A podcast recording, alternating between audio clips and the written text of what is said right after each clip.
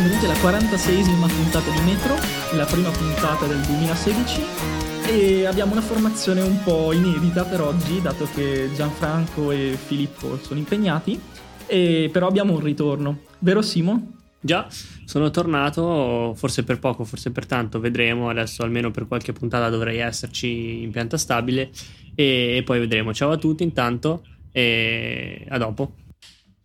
a dopo. Questa puntata, per rimanere in tradizione, abbiamo un ospite. L'ospite è un ragazzo comunque um, abituato a lavorare nei podcast, nel senso che conduce un podcast anche lui, non in ambito tecnologico ma in ambito sportivo. E quindi salutiamo Fabrizio. Innanzitutto ti ringrazio per il ragazzo, eh, una volta ormai, dopo i 30 no. E sì, Fabrizio credo che non mi conosca nessuno fuori da mia nonna col nome Fabrizio. In realtà nel mondo digitale eccetera sono Faz per, per le poche persone che ascoltano il mio podcast. Quello che faccio con altri cinque amici colleghi è un podcast eh, appunto sportivo che si occupa di basket americano, basket NBA, si chiama Bold Online, che esce di solito il lunedì mattina, che trovate abbastanza facilmente su iTunes Store, aggregatori vari, eccetera, eccetera. Abbiamo invitato Fabrizio perché c'è un argomento che ritorna molto di frequente nei, nel nostro podcast, che è quello dei wearable device e dello sport collegato alla tecnologia. E siccome Fabrizio non ve l'ha detto, ma oltre che condurre un podcast lavora in palestra e è abbastanza un ragazzo attivo, ripetiamo ragazzo, sì, uomo, signore, sì. quello che è. Uh, ci interessava avere il suo punto di vista su quello che è attualmente nell'ambito professionale o comunque prosumer eh, l'ingresso della tecnologia nel, nel, nell'allenamento di tutti i giorni. Guarda, eh, innanzitutto, quindi risponde Fabrizio adesso, la persona reale che esiste e che lavora nello sport, non quello, quell'altro che conduce i podcast che si parla di NBA, faccio... perché sono due persone diverse, eh, fanno cose diverse. Quello che lavora in palestra... Eh, credo che sullo specifico dei singoli strumenti siate sicuramente più ferrati voi.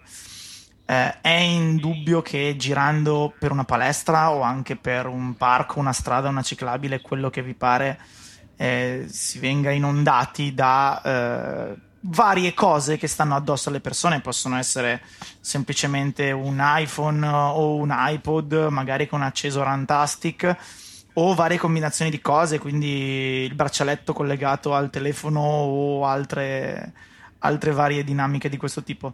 Perché? Perché la nascita delle app ha aperto un mondo alle persone che non hanno più necessariamente bisogno eh, di avere il supporto, l'appoggio costante di un professionista, ma una volta ricevuta l'indicazione di massima dal professionista, che può essere il personal trainer, l'istruttore di sala o, o altre figure professionali, eh, possono in un certo senso autogestirsi e confrontare poi una volta effettuato l'allenamento, la sequenza allenamenti, il risultato col professionista di qui sopra. Quindi ci sono eh, una marea di persone dal atleta di medio-alto livello, amatore o pro che si tratti, ad esempio un momento in cui va molto il triathlon, eh, che col suo Garmin o strumenti equivalenti mappa tutti gli allenamenti che svolge di corsa, di bici, di nuoto e poi confronta con appunto il proprio allenatore o i propri allenatori, uno per disciplina, per verificare i risultati.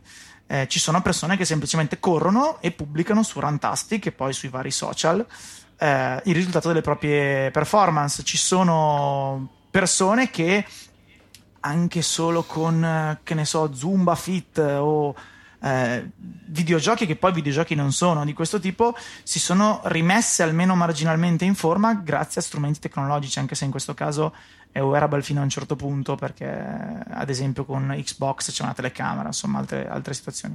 In ogni caso è un momento storico in cui le persone non hanno dimenticato le figure professionali e gli ambienti tradizionali, ma hanno integrato i propri allenamenti le proprie abitudini con eh, una marea di tecnologie.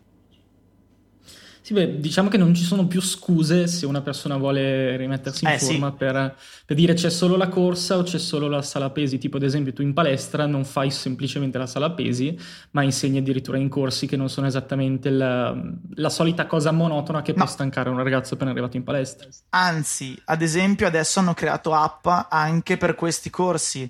eh, vabbè, facciamo un nome, tanto sono corsi eh, di Les Mills, che è una compagnia neozelandese che è uno dei leader mondiali nel settore del fitness di gruppo.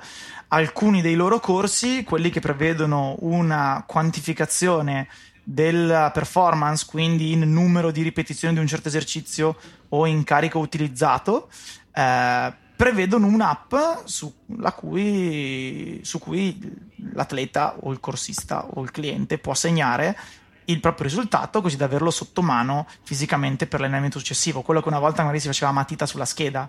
Oggi ho fatto 10 colpi con 20 kg. Ok, adesso esistono le app che fanno questo e in alcuni casi addirittura si può arrivare all'automatizzazione di questo procedimento con qualcosa di wearable che sia un braccialetto o altro che rileva in automatico il numero di ripetizioni effettuate e lo inserisce sull'app. Quindi insomma siamo abbastanza avanti. Beh, quindi comunque interessante il punto di vista, diciamo, più pratico di, questi, di queste tecnologie, perché noi spesso qua su Metro abbiamo parlato di, di quello che era il lato social o comunque eh, il lato personale, però comunque anche questo lato pratico in quale appunto la tecnologia va a sostituire qualcosa che era già esistente e lo migliora in qualche modo, che comunque mostrando dati, grafici, sicuramente il pezzo di carta era molto meno ehm, utile e ti dava molte meno indicazioni. Ecco. Sì, sicuramente la persona non si metteva a meno di pochi passi, che ne so, su Excel a inserire oggi 20 kg, domani 30 kg, dopodomani 40 kg a fare il grafico. Oggi fai un clic e il grafico esce da sé e a livello di impatto visivo è tutta un'altra cosa che vedere un 20, un 30 e un 40 in sequenza, anche se poi ovviamente il risultato è lo stesso. Quindi senza alcun dubbio, insomma. E poi, probabil- sape- poi probabilmente aiuta anche comunque la crescita in qualche modo anche con il proprio istruttore o comunque la persona sì, che ti segue. Sì, perché è più, facile, è più facile il confronto perché comunque quel canale permette all'istruttore e all'atleta o cliente di parlare la stessa lingua, mentre prima era molto più difficile arrivare a trasmettere alcune, alcuni concetti. Eh, in questo modo, se io ti dico guarda che il tuo picco deve essere qua, qua è un punto oggettivamente uguale per tutti e quindi il cliente o atleta o qualsiasi persona indossi l'apparecchio può vedere se ci è arrivato o meno, semplicemente in questo modo. C'era un punto che all'inizio è stato fuori dai nostri discorsi per il quale l'utente medio non, non, vorrebbe utilizzare questi dispositivi, che tante persone considerano il fatto di, di condividere il numero dei propri passi, le performance in palestra della propria corsa e così via, come una specie di piccola violazione della privacy, nel senso che queste persone non, non vogliono fa- far sapere alle altre persone quanto hanno fatto di corsa, quando hanno fatto esercizi. Tu che hai magari il punto di vista dall'altra parte, quello del personal trainer uh, o comunque dell'allenatore, come convinceresti una persona che uh, di per sé lì ad allenarsi, ma magari non troppo motivata, a utilizzare un sistema di questo tipo? Non tutte le persone sono uguali. Eh, adesso non vi annoio con studi psicologici, eccetera, ma ci sono delle tecniche per riconoscere in quali macro categorie, che grosso modo diciamo sono otto, la persona va inserita e a seconda della macro categoria si può capire se quella è una persona che si può spingere alla sfida, al confronto, alla ricerca del risultato della performance o se una persona che è meglio stimolare eh, a piccole dosi e senza creare eccessiva pressione. Quindi non c'è una regola per tutti. Alle persone che hanno la sfida non serve quasi neanche dirlo perché potrebbero essere quelle che si presentano la prima volta con ascolta, ma io ho comprato questo. Quante cose devo fare di questo tipo perché funzioni? Ad esempio, quante ripetizioni di tot esercizio. Quindi queste non hai neanche bisogno di andarle a stimolare quelle a mezza via eh, le puoi convincere, ad esempio, creando di piccoli gruppi di lavoro di persone che hanno un punto di partenza di allenamento simile, quindi un livello di fitness simile, e il fatto di condividere tra loro i piccoli miglioramenti e risultati può aiutarli, anche se ovviamente hai bisogno che restino tutti di livello simile, perché se, se si crea una disparità troppo alta, chi resta indietro tende a sentirsi penalizzato e in difetto. Eh, quelli invece che sono un pochino più chiusi in se stessi, meno social, meno altro, difficilmente lo useranno mai o lo useranno per se stessi. In questo senso può anche andare bene perché comunque hanno un riscontro oggettivo delle proprie performance. La persona allenata fa molta fatica a notare eh, se la performance è migliorata, se non c'è riscontro oggettivo. Allo stesso modo, la persona per nulla allenata non percepisce il miglioramento costante e quindi è come quando, che ne so, misuri l'altezza di un bambino o di un ragazzino. Se la misuri ogni giorno non ti rendi conto in realtà di quanto cresce, te ne rendi conto se la misuri una volta e poi dopo tot tempo. Se però le misurazioni singole le registri da qualche parte e disegni una semplice curva o quello che ti pare, la percezione è tutt'altra. Con l'allenamento può funzionare in questo modo. Se tu aiuti le persone a segnarsi magari il piccolo risultato o fai in modo che indossando eccetera eccetera questo venga automatizzato loro possono vedere che anche da un giorno all'altro quando in realtà magari non c'è una grande differenza c'è un battito cardiaco in meno a parità di sforzo o un altro parametro e questo riesce a essere molto motivante quindi si cerca di lavorare su il singolo dato che si sa essere in costante miglioramento col progredire dell'allenamento e mm-hmm. si fa leva un pochino su questo sì, c'era una vecchia canzone che diceva la verità mi fa male lo so, nel senso ah, che certo. se, nel senso se tu dai troppi dati rischi anche di e la persona chiaramente non è tenuta a saperla interpretare, cioè basta che tipo metti ad esempio il peso corporeo, eh, una bilancia che ti pesi tutte quante le mattine. Che peraltro è un dato stupido perché si dovrebbe eh, usare esatto. il BMI e non il peso, ma fa niente. Ecco. Vabbè, però è la, è, la, è la, prima cosa che fa sì, una persona. Sì, sì. la prima persona che vuole mettersi in forma cosa fa? Sale sulla bilancia e vede il numero, giusto? E si pesa, la, la sera si mangia qualcosa e non so, si mangia una pizza e la mattina dopo vede, ah oddio cavolo, ho preso un chilo in più, ma com- com'è possibile? Si beve uh, più che altro probabilmente è più facile sì, prendere esatto. quel numero ma... con qualche litro in più di liquidi. Il punto, che, il punto che volevo, a cui volevo arrivare era... Uh, cioè, di quanti dati ha effettivamente bisogno un utente? Perché se io oggi sono andato ad allenarmi e son tor- sono uscito che ero veramente stanco, però con un bel sorriso sulla faccia dicendo ho dato tutto. E probabilmente se, se, mi peso domani, non so, trovo il mio peso che è aumentato invece che essere diminuito, nonostante mi sia impegnato al massimo. Non, non diventa un pochettino un, un qualcosa che, che, invece che spingerti a migliorare con magari, non so, un consiglio che ti compare da qualche parte che ti dice bravo, hai fatto del tuo meglio oggi, fregatene, esci e divertiti stasera, questo, rispetto a un numero. Questo spetta al professionista del motivo per cui serve ancora gente come, diciamo me, eh, colleghi vari nel senso che ovviamente la macchina ti dà dei parametri eh, che non necessariamente sai interpretare e che non necessariamente crescendo o diminuendo in modo costante quantificano eh, dei tuoi progressi o quantificano il tuo impegno, perché poi giustamente a volte basta anche quello.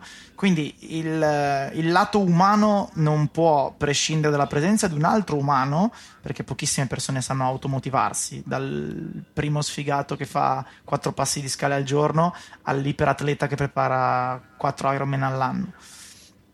Eh, le motivazioni servono e vanno sempre cercate almeno parzialmente in qualcos'altro dal numero. Il numero però è quello su cui si fa leva. La selezione del numero giusto è quello che ti può permettere di far capire alla persona che c'è un progresso, che vale la pena di continuare a insistere, che sta facendo un buon lavoro e che la strada è giusta. Che alla fine è un po' la speranza anche del dover del continuare ad avere un contatto umano che è necessario anche dal punto di vista professionale rispetto alla tecnologia, cioè eh, io credo che avremo sempre bisogno del, della persona qualificata, cioè la tecnologia sarà un utilissimo compagno, migliorerà sempre di più, ma probabilmente e spero dal mio punto di vista che sarà solamente uno strumento. Con più si capisce che la tecnologia è uno strumento, con più la si trova utile e eh, con più si capisce l'importanza comunque appunto del personale qualificato, del, dell'amico, comunque del, di una persona. Ecco. Sì, ma questo, ripeto, vale anche per gli atleti, nonostante i, gli enormi progressi, gli staff eh, a livello umano delle squadre professionistiche di ogni sport stanno aumentando in numero, non diminuendo, proprio perché più tecnologia entra, più persone che la possono interpretare servono e spesse volte servono vari passaggi per farla arrivare all'atleta perché non necessariamente chi legge il dato sul computer è un buon comunicatore, un buon psicologo, un buon motivatore. Quindi poi a volte inserendo la tecnologia serve una persona in più che la legga e la traduca al motivatore e il motivatore o coach o quello che vuoi che la passi all'atleta. Quindi in realtà può anche succedere che aumenti la richiesta e la necessità di personale umano con l'aumento della tecnologia. Per gli utenti terra terra di ogni giorno, ovviamente non possono esserci 10 figure professionali, ma neanche due. Ne serve una che però abbia delle buone competenze in entrambi gli ambiti, quindi la trasposizione della, del risultato dato dall'apparecchio tecnologico in un dato che poi deve essere a sua volta tradotto in un linguaggio che possa essere comprensibile e motivante per, per l'utente. Inter- interpretabile quindi. Eh sì. E sì, ma... invece, dato che, eh, scusa Simo, una cosa veloce, uh, dato che prima parlavamo che quando sono usciti i primi wearable device, le prime cose che uh, andavano a tracciare, ad esempio, erano i passi e il sonno. Quali sono, secondo te, i parametri che vale la pena tracciare nel quotidiano? Oddio, eh, dipende dal tipo di vita che fai. Se sei una persona normale, quindi che fa un lavoro discretamente sedentario e che magari va in palestra una volta al giorno e così via, il battito cardiaco è un ottimo indicatore eh, Beh, una volta al giorno non è poco, esatto.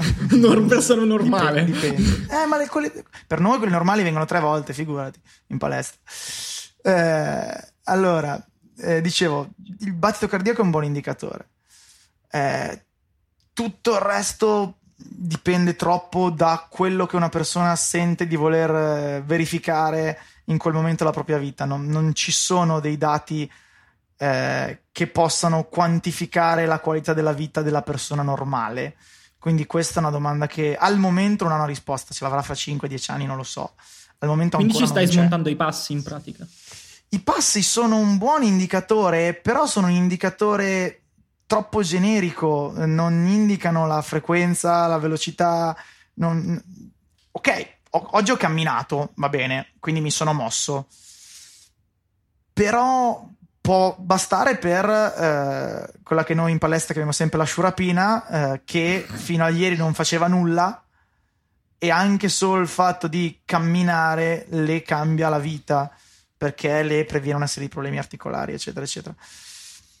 Per tutti gli altri il contapassi eh, è utile come strumento di automotivazione, è utile come strumento di controllo di un minimo di movimento però non ha un riscontro reale in, appunto in una qualità di allenamento, quindi non necessariamente, potenzialmente puoi anche non fare assolutamente nulla e viaggiare in macchina, fare, che ne so, il rappresentante, il commerciale, viaggiare in macchina, ma fare un allenamento la mattina, un allenamento la sera in cui ti passi ne fai 5, però hai fatto comunque un buon allenamento e eh, sei in forma. E non è un caso così estremo, quindi non vanno bene, però non, non sono così fondamentali.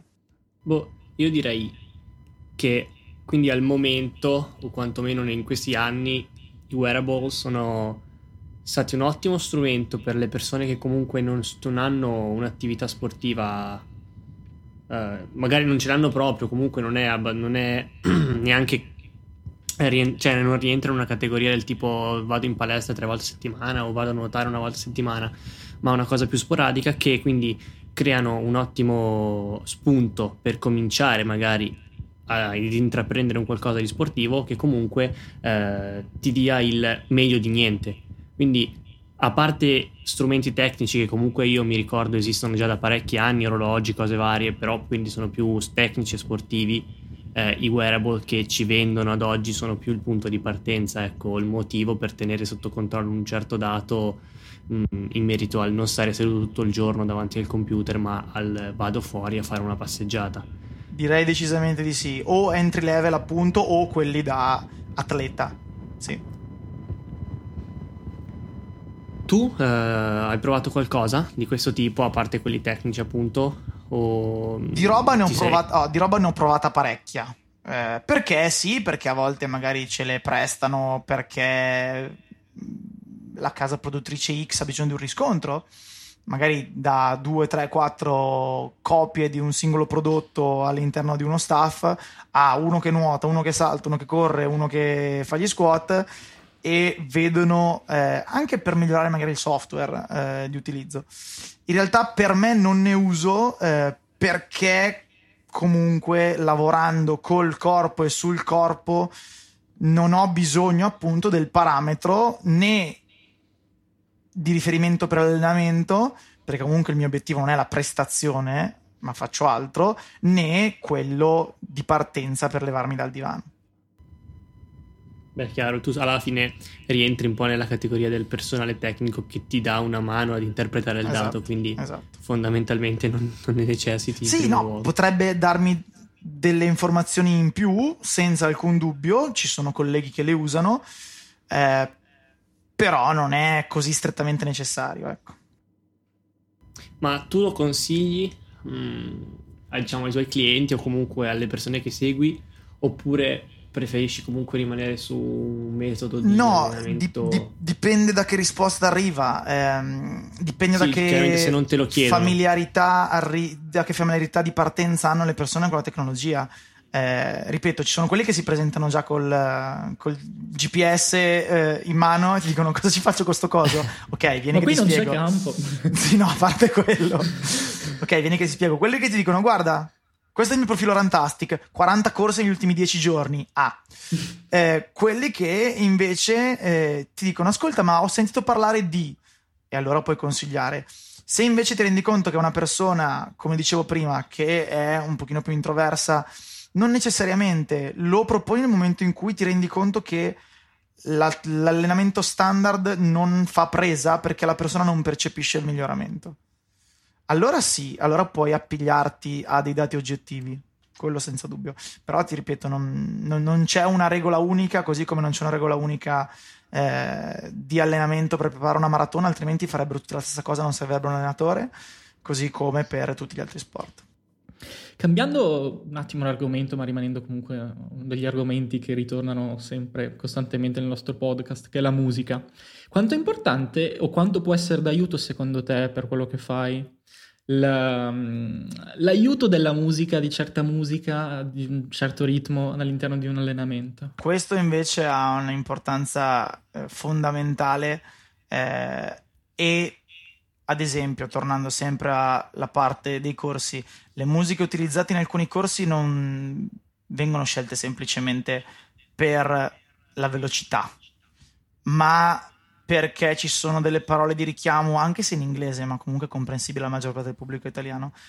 C'è un tono, può essere più cupo, può essere più esplosivo, può essere più eh, motivante, può essere più allenante. Ci sono una serie di trucchi che chi crea musica per il fitness utilizza per avere un prodotto di successo e perché eh, vengano ottenuti certi risultati va benissimo per la corsa, ovviamente, perché ti aiuta a mantenere un ritmo di corsa costante. Non è così semplice correre a velocità costante per un periodo di tempo medio o medio-lungo. Se invece crei una playlist con tutte le canzoni a, che ne so, 130 bpm, hai una garanzia. Poi ovviamente scegli quelli che piacciono a te, magari per quella giornata, perché quella giornata sei felice o sei triste o vuoi sfogarti o invece hai bisogno di eh, consolazione dalla musica. Però la, la, frequenza della musica, la battuta musicale è importantissima per l'allenamento e non vale solo per l'attività appunto cardio, ma può valere tranquillamente anche per un allenamento in panca, quindi che ne so, sollevare la, la, la barra sulla panca piana. Eh, se la musica è costruita bene ti dà la carica giusta, una progressione magari prima del momento della spinta, quindi questo è assolutamente fondamentale. E si vede perché comunque il mondo va in giro ormai con degli auricolari alle, alle orecchie. Però quindi, per esempio, in alcuni tipi di allenamento, soprattutto di gruppo, ehm, è la musica comune a tutti che fa la differenza. Sì. Mentre, mentre, nell'allenamento, non so, alla panca è più quello che hai tu nell'auricolare alla fine. La, la musica, esatto, per l'allenamento individuale eh, la sceglie il singolo, il singolo personaggio. Anche se a volte questo comunque è pericoloso perché si tende a fare della, a essere psicologi di se stessi che non necessariamente è una buona idea quindi a volte si tende magari a usare la musica opposta a quella che si dovrebbe usare per quel momento però comunque sì per invece l'elemento di gruppo viene scelta dall'alto e ha delle caratteristiche ben precise per portare in determinati momenti la, la, classe, il gruppo di persone in alto e in basso, felici, allegri, tristi, incazzati, eh, atletici, sciolti, altro. Però vedi, tu dicevi a livello, di, a livello psicologico che se uno è un po' lo psicologo di se stesso o comunque può andare a scegliere una determinata playlist in funzione dell'umore o di quello che sente di aver bisogno, uh, ha un certo spettro di emozioni, sì. mettiamola così, che può andare a controbilanciare o comunque guidare. Mentre nel tuo lavoro sembra sempre che uh, ti trovi davanti una specie di animatore, una persona sì. con il sorriso in faccia, che non capisci come tu arrivi la mattina, che sei un pochettino stanco, assonato così, ti trovi davanti a questa sì. persona che sembra si sia fatta una pista da quanto è, è carica. Sì. E, e ci rimani perché eh, se tu dici da una parte una persona è umana, e per quanto professionale uh-huh. ci mancherebbe comunque risente del, del, fattore umore del fattore meteo del, di chi c'è penso in sala che Stefano ti voglia insomma. chiedere che tipo di piste fai alla no, guarda non bevo neanche caffè figurati no quello che ti chiedo è uh, sì, ok, cioè lavorare in gruppo spinge a migliorare sì. e, e, fin qua siamo tutti d'accordo sì. ma, ma qua, come si coniuga la, la scelta a, come si fa a guidare un gruppo fondamentalmente, e, essendo costantemente una carica per, per queste persone? Cioè, è, è, una domanda che è più, forse più difficile da fare, ma spero che qualcuno mi abbia capito. Allora, il discorso delle categorie, eccetera, eh, è un che dicevo prima, un, sono dei profili psicologici, eh, si chiama DISC il metodo. Eh, direttivo, interattivo, stabile, creativo, sono, è un acronimo, insomma. Eh, e dal comportamento e dal posizionamento, ad esempio, delle persone nella sala, si può stimare grosso modo a quale caratteristica, poi ovviamente ci sono le, le, caratteristiche a metà strada, come fossero gli ascendenti dei segni zodiacali, a quale gruppo appartenga una singola persona e, co- e quindi come e quando spingerla. Se tu ci fai caso nei corsi di gruppo, chi si mette ai lati tende a essere simile alle altre persone che stanno ai lati, chi si mette al centro con le persone al centro, chi davanti, chi dietro, eccetera. E noi istruttori ci riferiamo più frequentemente in un certo modo alle persone al centro rispetto a quello che succede con chi è ai lati o in fondo. Ovviamente non è una regolazione fine perché siamo lì impegnati a urlare, saltare, seguire la musica, ricordarci i movimenti e spingere però esempio, a livello macro funziona. Il, ad esempio usate spesso il tu rivolgendovi comunque a un pubblico, eh che sì. è una cosa che... Eh sì. Dipende anche lì da cosa stai facendo. Dipende se in quel momento stai facendo leva sulla classe, quindi sul gruppo di persone che si allenano insieme, o sull'individuo che deve spingere e provare a battere gli altri. Sono ah, nessuno di noi è psicologo, però sono piccole sfumature che quando possibile inseriamo e che aiutano. No, in realtà è una cosa piuttosto affascinante perché uno pensa è, quando entra in palestra di, essere scheda- di essere, schedato semplicemente per, uh, per devo perdere tot chili, devo lo fare tot esercizi. Invece in un contesto collettivo ci sono tutte queste dinamiche che, hanno, che arrivano ad avere un senso. In più uh, tutti quanti, allenatore compreso, lavorano a ritmo di musica, quindi ci sono un sacco di cose che devono, devono confrontarsi l'uno con l'altro. Sì, la, la, chiamano magia del fitness di gruppo, perché a un certo punto scocca quel qualcosa che risulta eh, maggiore della somma dei singoli aspetti, in sostanza.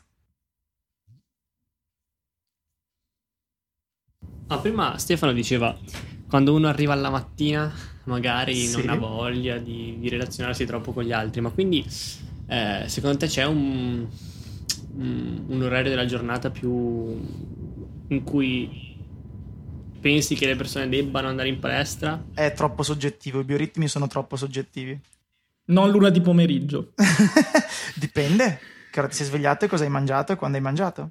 Non per tutti l'una di pomeriggio è con la sveglia alle 7 e col pranzo a mezzogiorno è, è, è troppo soggettivo. C'è gente che rende benissimo appena sveglia, gente appena prima di addormentarsi.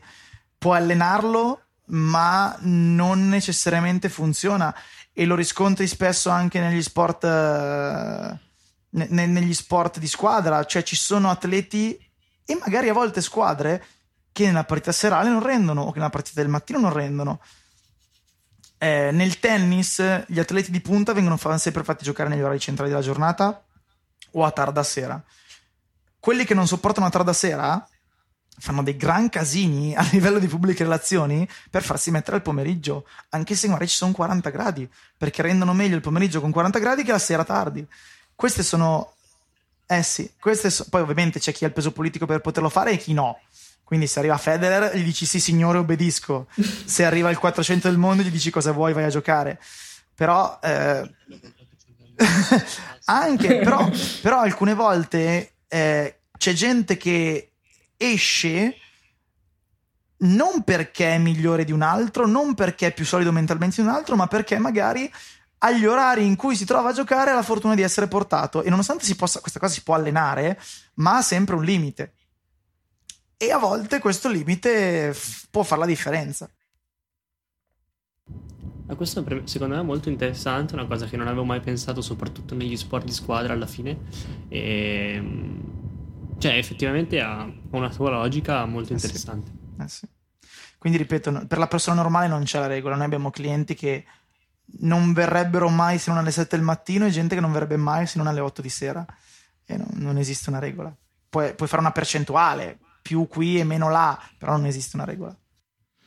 Quindi, eh, partendo da questo discorso, secondo te, quanto, quanto conta la predisposizione naturale alla sportività, ad esempio? per fare cosa? Per raggiungere quale risultato? Bah, allora, fondamentalmente credo che comunque chi è in palestra lo faccia uh, sicuramente per un minimo di, di, ricerca di un aspetto fisico, sì. Che poi si può trasformare in una ricerca del, del risultato, della sì. performance, oppure in una ricerca dell'esecuzione tecnica migliore. Però diciamo che chi si iscrive in palestra all'inizio è per un 90%, credo, per un miglioramento estetico sì. o, o ma, per salute. Magari non comunque, è il 90%, ma sì. Una, una roba del genere. Uh, quanto, quanto, è importante o quanto è, può essere d'aiuto avere una predisposizione allo sport, una flessibilità, una, un mindset che ti porti a, a ricercare uh, la sfida con te stesso o col prossimo? Molto eh, e uno dei problemi più grossi che la cui la società andrà incontro sarà l'analfabetismo motorio.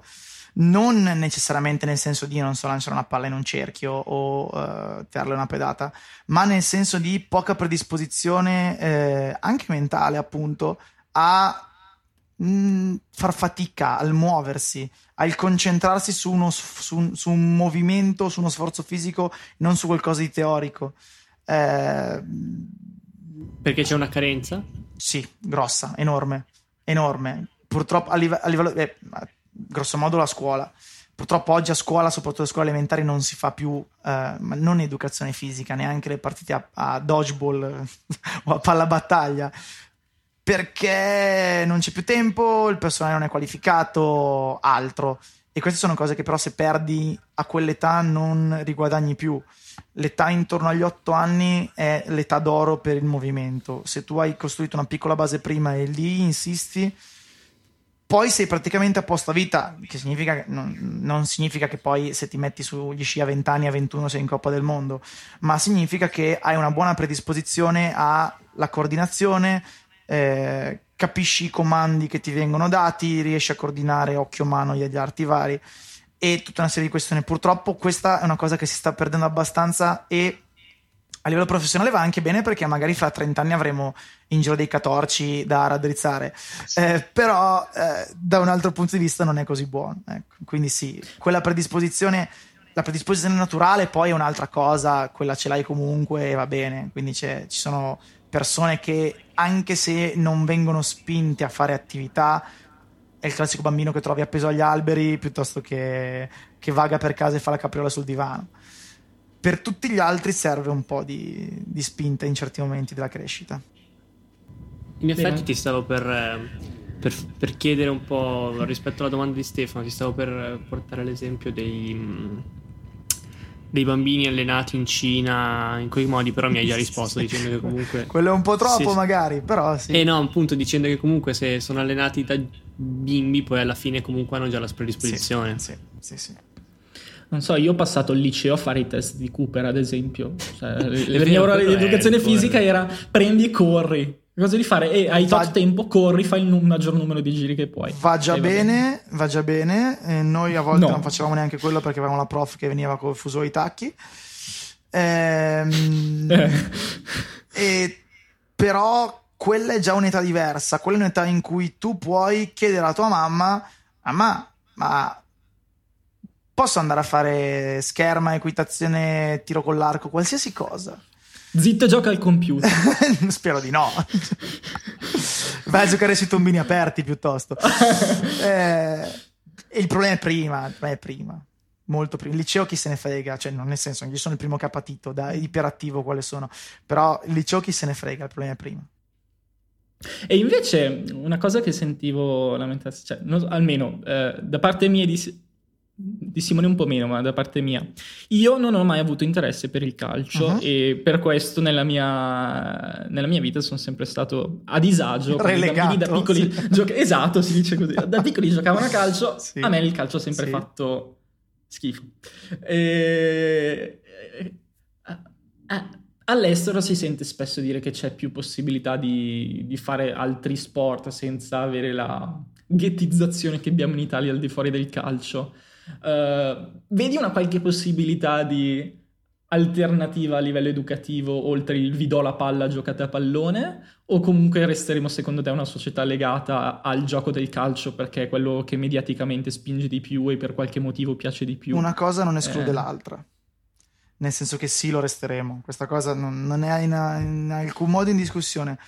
Però eh, cre- credo che uno sport di squadra in quella famosa età lì vada inserito perché eh, aiuta anche a socializzare.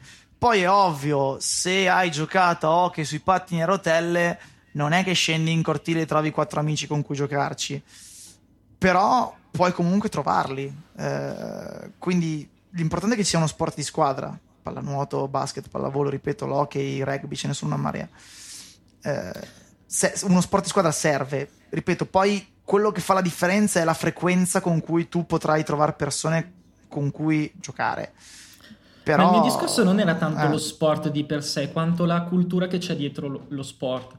Perché eh, io posso andare in palestra tre volte alla settimana e il mio concetto di palestra è io mi sono iscritto in palestra, vado le tre volte, faccio il mio percorso con le macchine, sono a posto con la coscienza perché sono costante, mi vedo il bicipite che tira un po' di Sì. più e sono contento. Oppure posso essere il tifoso di calcio che oltre che farsi la partitella con gli amici e mi guardo, mi guardo anche tutte le partite la sera, mi guardo Sì. i commenti tecnici. È, è un po' come vivi tu il basket, probabilmente. Oltre allo sport di per Esatto. sé, c'è tutto un mondo Esatto. dietro che. Eccomi. Però io sono un sociopatico, quindi non sono un buon esempio di come si possa uscire dal proprio isolamento grazie a un altro sport che non sia il calcio. Fabrizio, No. siamo qua in tre a parlare Sì. con uno schermo o meglio davanti a un Esatto, microfono. Quindi a esatto. livello di sociopatici. Esatto, esatto. E c'è gente che ascolta i podcast in Italia. cioè, esatto, rendi esatto. conto? No, tu pensa può. che quel ragazzo che vedi in giro per strada con le cuffie potrebbe non ascoltare la musica come dicevi te prima, Ma ma potrebbe podcast. ascoltare noi che Lì parliamo. dipende, se vedi che ogni tanto ride è un podcast. Il trucco è, que- il trucco è quello, il trucco è quello, perché la musica no. Eh, no, si, si può uscire, si può senza dubbio, ripeto, dipende sempre da... dal- oggi internet ti aiuta, eh, come dicevo prima voi fuori onda. Io che seguivo, anche, io non sono mai stato, poi ah, giochicchio, corro, ok, in, in campo a calcio ci sto, va bene, mi mettono a fare la fascia, corri, stai zitto, ti arriva un pallone ogni quarto d'ora, non rompere, va bene, ok, però intanto sto in campo con voi, quindi va bene. Però a parte questo, eh, internet aiuta tantissimo, io sono stato molto fortunato nell'avere sviluppato la passione nel momento in cui esistevano già dei forum per confrontarsi con altre persone. E quindi è vero che non è come parlare a quattro occhi con la persona, eh, però in un certo senso tu stai condividendo con altri esseri umani che poi magari grazie a quella motivazione impari a conoscere come reali esseri umani e incontri nella vita. A parte, mi ricordo mia nonna la prima volta che l'ho detto: Nonna, vado a trovare i miei amici di internet. Oh mio dio, no, stai attento che è pericoloso.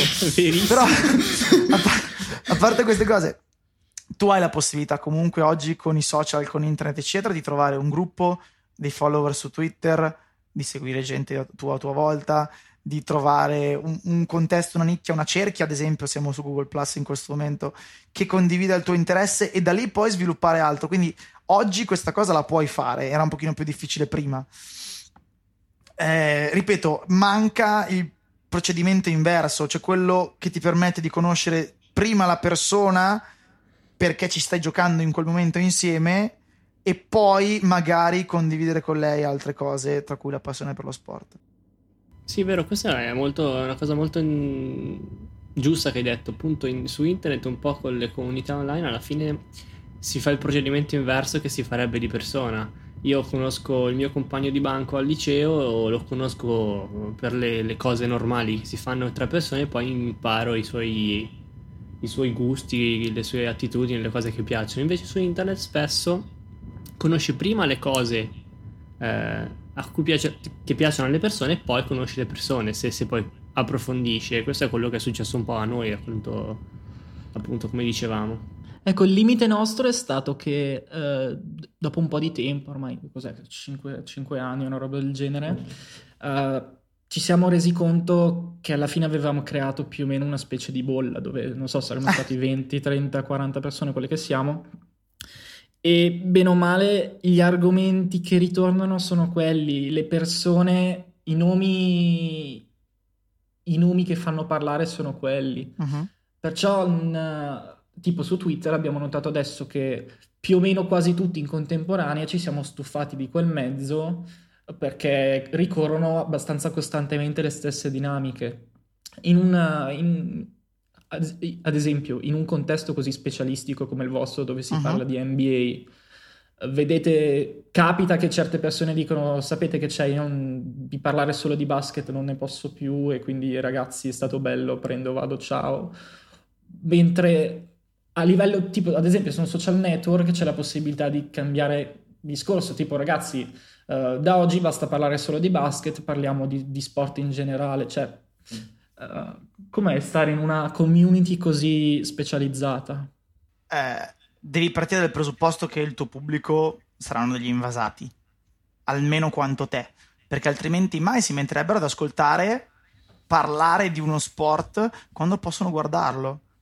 Eh, perché comunque oggi, ad esempio, il basket NBA oggi tra eh, streaming ufficiali, streaming meno ufficiali, torrent e altre eh, forme si può vedere qualsiasi cosa in qualsiasi momento della giornata. L'NBA, ad esempio, ha scelto di lasciare completamente aperto l'utilizzo delle proprie immagini sui social, quindi dai Vines anche dei filmati YouTube da 5-10 minuti di highlights estesi in cui magari si vengono, vengono mostrati tutti i canestri eh, e gli assist, che ne so, del tal giocatore. Tra l'altro quelli canali ufficiali, se non sbaglio, no? Sì quindi eh, proprio direttamente esatto. presa di posizione. Quindi loro hanno deciso che questa cosa è buona per il marketing perché facendo vedere il meglio puoi potenzialmente tirare nel tuo marketing, nel tuo merchandising e nei tuoi servizi a pagamento le persone. Quindi loro hanno fatto questa scelta al volo, altra piccola parentesi. Eh, circa dieci anni fa è arrivato, uh, un po' di più ormai, in NBA un giocatore cinese, Yao Ming, che era un giocatore di 2,30 m, eh, che a tutti gli effetti era un prodotto di laboratorio perché il ministro dello sport cinese aveva fatto, perdonatemi il termine, ma è questo, accoppiare il centro titolare della squadra maschile e il centro titolare della squadra femminile di basket cinese in quel momento. È uscito fuori ovviamente un mostro, ripeto, di 2,30 m e nel momento in cui... chi non lo sapesse, ecco. scusa se ti interrompo, è il famosissimo... Eh, c'è un famosissimo meme che lo ritrae proprio in primo piano, poi lo metteremo nelle show notes. Ok. Eh, quando è iniziata a girare la voce che questo giocatore potesse arrivare in NBA ed era il primo giocatore cinese di un certo spessore, l'NBA ha regalato i diritti TV alla Cina per dieci anni, che ha un valore di decine di milioni di dollari, ma il discorso che è stato fatto è, certo, io oggi te li regalo, tu ti impegni a far vedere ovviamente un minimo di partite sui canali nazionali, eccetera, eccetera. L'undicesimo anno, quando eh, il giocatore c'è, non c'è, non lo so, non mi interessa, eh, tu vuoi rinnovare i diritti, non lo so, non mi interessa. Quello che è successo è che io ho creato un bacino d'utenza tale da rientrare dell'investimento fatto regalando i diritti e averne anche in abbondanza per gli anni successivi. Quindi loro da questo punto di vista sono estremamente, estremamente avanti, lasciano fare molto per raccogliere. Tornando indietro, eh, sono invasati gli ascoltatori di un podcast così settoriale come, come quello che conduco con i miei soci. Però il vantaggio è che difficilmente si abbandonano perché comunque è solo da altri invasati come te che puoi trovare la sfumatura particolare. Perché se sei invasato non ti fermi a vedere la partita. Vuoi sapere l'efficienza al tiro del tal giocatore quando gioca con quel tal altro in quel tal minuto della partita vuoi sapere cosa succede quando il tal giocatore passa a sinistra un blocco a destra, vuoi sapere, ci sono tutta una serie di cose che tra l'altro vengono studiate grazie alla tecnologia e che l'ascoltatore vuole sapere e che molto più facilmente trova in un podcast di invasati piuttosto che su media generalisti o altro.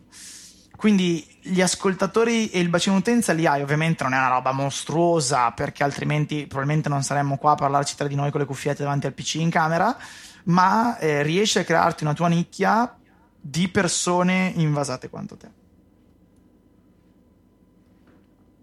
Te, ti faccio una domanda, tu conosci per caso Reddit? Sì.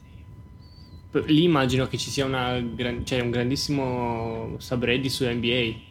Una, è, è un canale mostruosamente attivo quello Reddit NBA soprattutto perché comunque la maggior parte delle persone che frequenta Reddit sono degli Stati Uniti alla sì, fine, quindi sì, sì. essendo così grande la cultura in America del basket, eh, immagino che... Esatto. No, no, veramente il canale Reddit NBA e tra l'altro ci sono persone che hanno dei talenti particolari, che possono essere grafici, ad esempio, mm-hmm. che pubblicano così, proprio a tempo perso su Reddit delle cose meravigliose. Ad esempio, mi viene in mente un paio di settimane fa è stato fatto un eh, lavoro da un utente che è rimasto anonimo, quindi di cui si conosce il nickname e nient'altro, ha trasposto sulle bandiere dei singoli stati degli Stati Uniti i simboli delle squadre. Quindi ha creato un album di 30, anzi 31, perché è inserita anche una squadra che ormai non esiste più. Eh, 31 eh, foto, in sostanza, immagini, eh, che appunto corrispondevano allo stato più logo, che era di una qualità clamorosa e che ha girato il mondo perché è stato retweetato e riproposto anche dai media appunto principali. Eh, ma queste cose succedono quotidianamente. C'è una, uno dei canali, del, uno dei sottocanali del canale NBA è per le statistiche avanzate. Quindi per i pazzi che, come dicevo prima, vogliono sapere il dettaglio del blocco in quel momento della partita del tal giocatore con tal giocatore e altro. Tra l'altro questo, correggimi se sbaglio, è molto più... cioè, almeno non ne ho mai sentito così tanto parlare come adesso tu mi stai dicendo nel basket, cioè quello del dettaglio così uh-huh. um, specifico sulle statistiche, nel senso che comunque nel calcio non si presta così tanta attenzione a quello e anche negli altri sport che io sappia.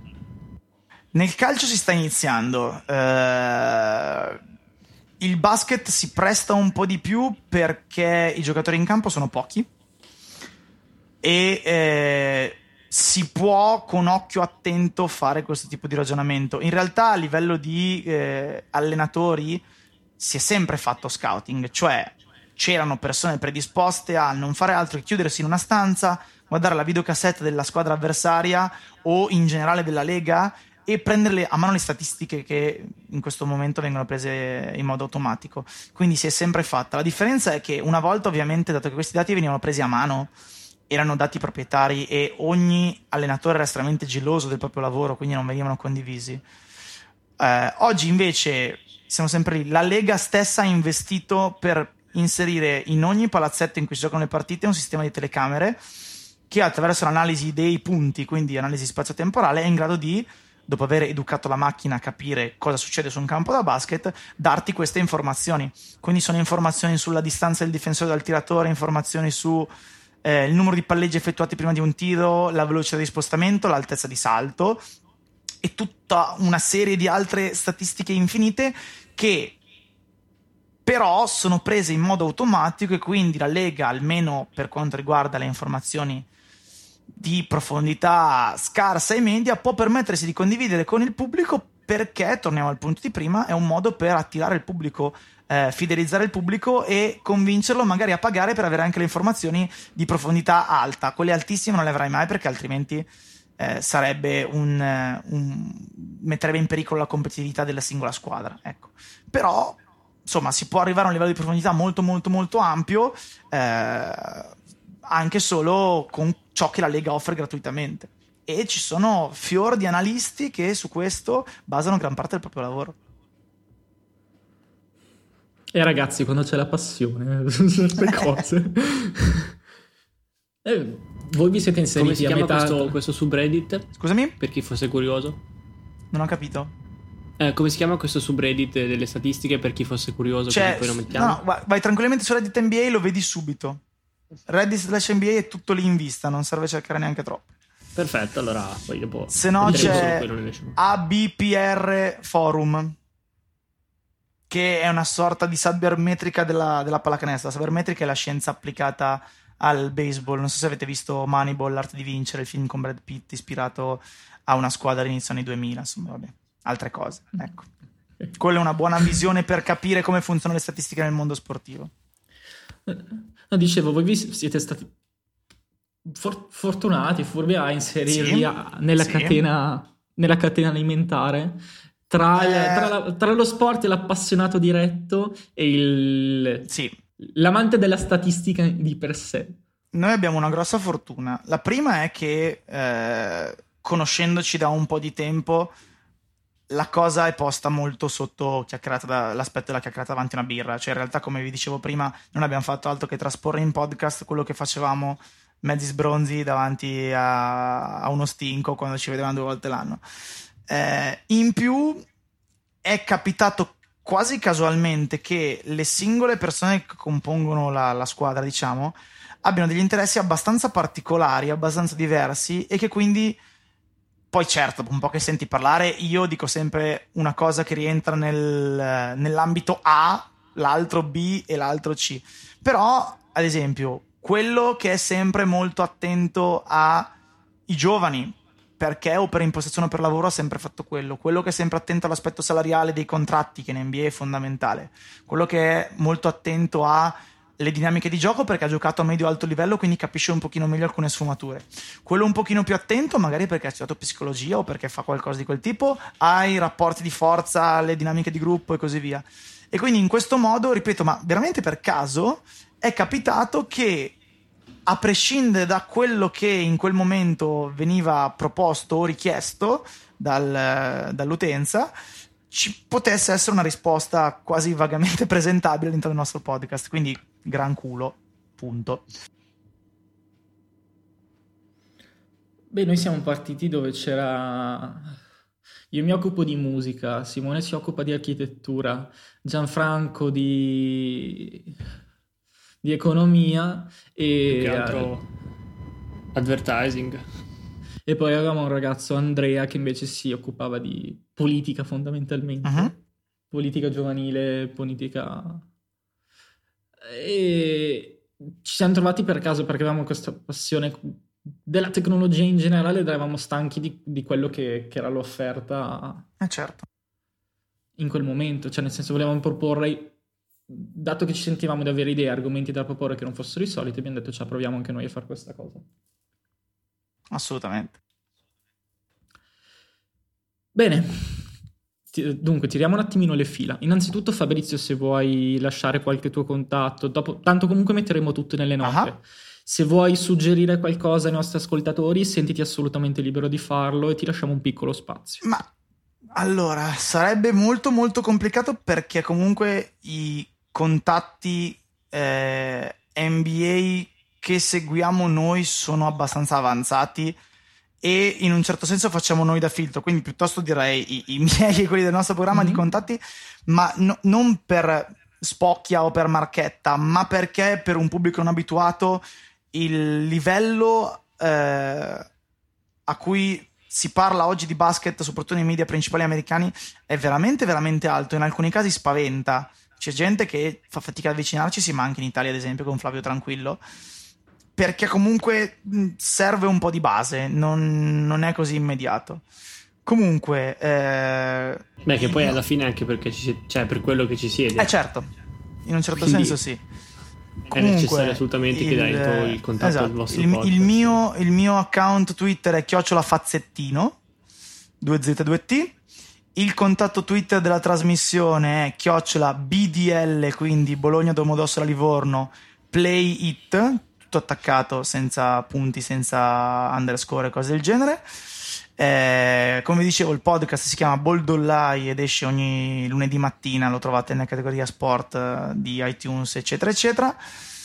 Per il resto, ripeto, oggi ci sono dei grossi vantaggi. L'NBA la si può seguire in svariati modi. Vi do ad esempio due canali YouTube eh, che sono quelli che si occupano di pubblicare la maggior parte degli highlights delle partite. Uno si chiama GD's Highlights e eh, l'handle Twitter è chiocciola GD Factory Clips e l'altro che forse va ancora meglio si chiama Dawkins ed è eh, Do, chiocciola Dawkins MTA scritto D-A-W-K-I-N-S e poi MTA. Questi ad esempio sono due contatti eh, che vi permettono ogni giorno, e gente che lo fa per la gloria e nient'altro, magari perché spera di essere assunta all'NBA, ma questo è un altro discorso, propone ogni giorno di almeno 4-5 giocatori la maggior parte delle azioni e premesso che se vedete una partita capite di più, vi permette di capire più di un giocatore di quello che magari capireste vedendo l'highlights vecchio stampo della partita, un minuto e mezzo, quattro canestri a caso e così via. Ok, grazie. Poco da aggiungere. Per... Grazie Fabrizio per essere stato Ci nostro ospite e aver accettato l'invito nonostante fosse un ambito un, un po' particolare rispetto sì. al solito e grazie per la chiacchierata. Grazie mille a voi. Quindi, grazie sal- mille, davvero interessante. Salutiamo gli ascoltatori e buona serata a tutti, ci sentiamo.